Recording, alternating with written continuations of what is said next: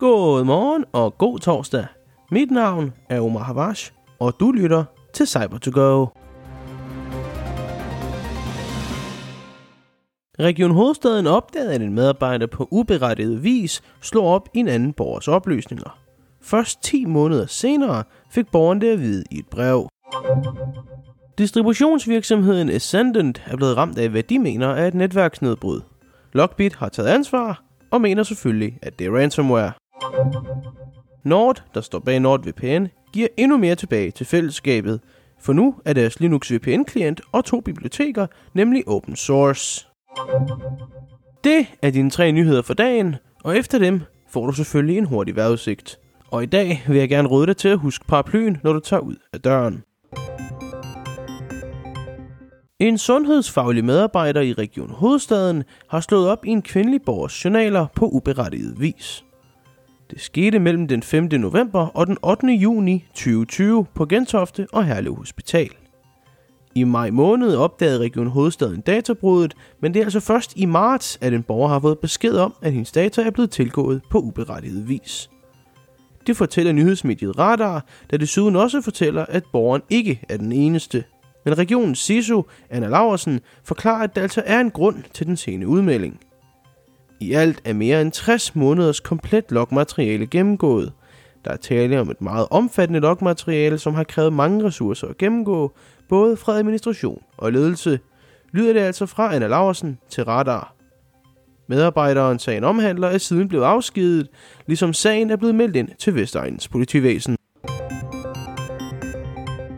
Ascendant, en distributionsvirksomhed, der hovedsageligt sælger kontormateriale, er blevet ramt af, hvad de kalder et netværksnedbrud. Nedbruddet har haft effekt på kunders arbejde, Ascendants online services og ordre. Virksomheden holder fast i, at der altså blot er tale om et netværksnedbrud, og forsikrer om, at der arbejdes på højtryk for at løse sagen.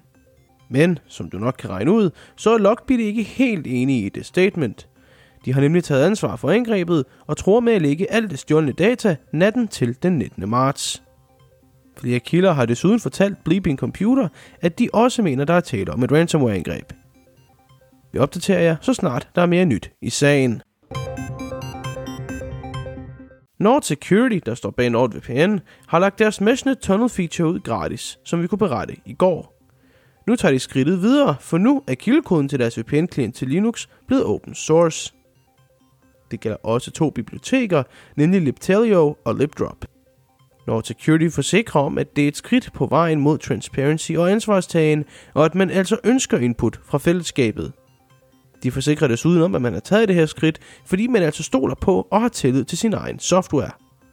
På GitHub repositoriet, som indeholder den her kildekode, finder man også guides til, hvordan koden kan compiles. De to biblioteker er relateret til Meshnet-featuren, og Nord forsøger altså langsomt at gå hele vejen. Vejrudsigten i dag er rimelig kort og simpel. Dagen starter ud med regn i vest og skyer i de andre egne.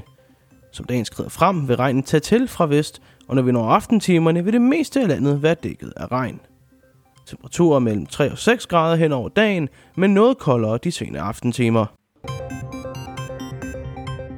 Her hos Level 7 vil vi gerne gøre Danmark mere sikkert dag for dag, og vi vil rigtig gerne give tilbage til samfundet i form af hjælp og viden om cybersikkerhed. Så hvis du er en uddannelsesinstitution eller en mindre virksomhed, er vi bestemt interesseret i et samarbejde. Du kan læse mere om os og kontakte os på www.lvl7.dk. Mange gange tak for, at du lyttede med til dagens udsendelse af cyber to go Mit navn er Omar Havash, og jeg ønsker dig en dejlig torsdag. Kør forsigtigt!